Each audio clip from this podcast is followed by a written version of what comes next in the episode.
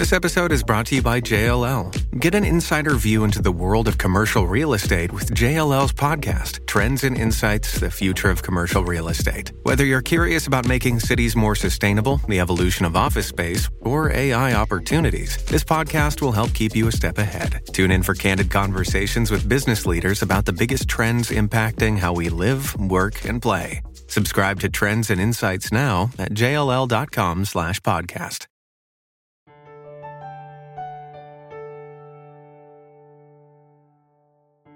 L'Italia non è un paese razzista. Mi sento di dirlo con il massimo rispetto per Paola Egonu, la pallavolista portabandiera olimpica del nostro paese che da Sanremo ha acceso il dibattito sul razzismo partendo dalla sua storia personale.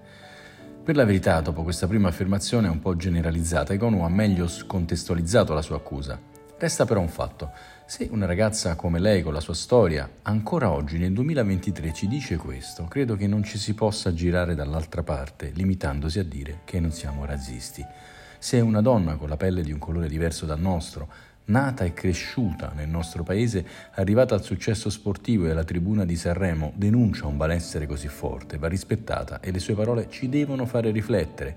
Del resto, Episodi di razzismo e intolleranza nel nostro paese ne accadono tutti i giorni, noi ne raccontiamo tanti, ma tanti altri, anche se non arrivano all'Ansa o ai giornali, si verificano da nord a sud e a volte ci si mettono anche leggi assurde e regolamenti assurdi.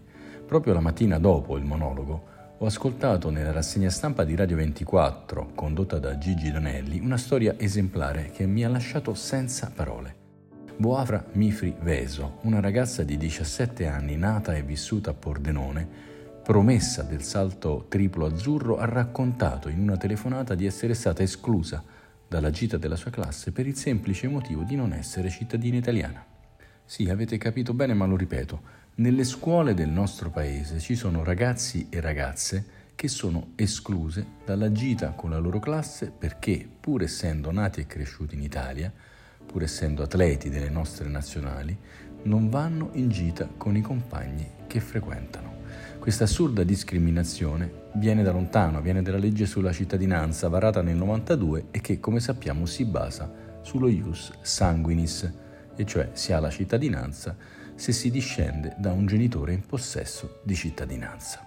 Ora non voglio entrare nel dibattito politico sulla riforma, ma un po' di buonsenso nei regolamenti e nelle regole potrebbe risolvere problemi assurdi come quello che ha vissuto Baofa. Altrimenti non ci si può sorprendere delle parole di Egonu.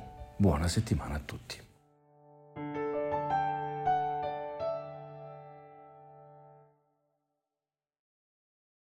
This episode is brought to you by JLL. Get an insider view into the world of commercial real estate with JLL's podcast, Trends and Insights The Future of Commercial Real Estate. Whether you're curious about making cities more sustainable, the evolution of office space, or AI opportunities, this podcast will help keep you a step ahead. Tune in for candid conversations with business leaders about the biggest trends impacting how we live, work, and play. Subscribe to Trends and Insights now at jll.com slash podcast.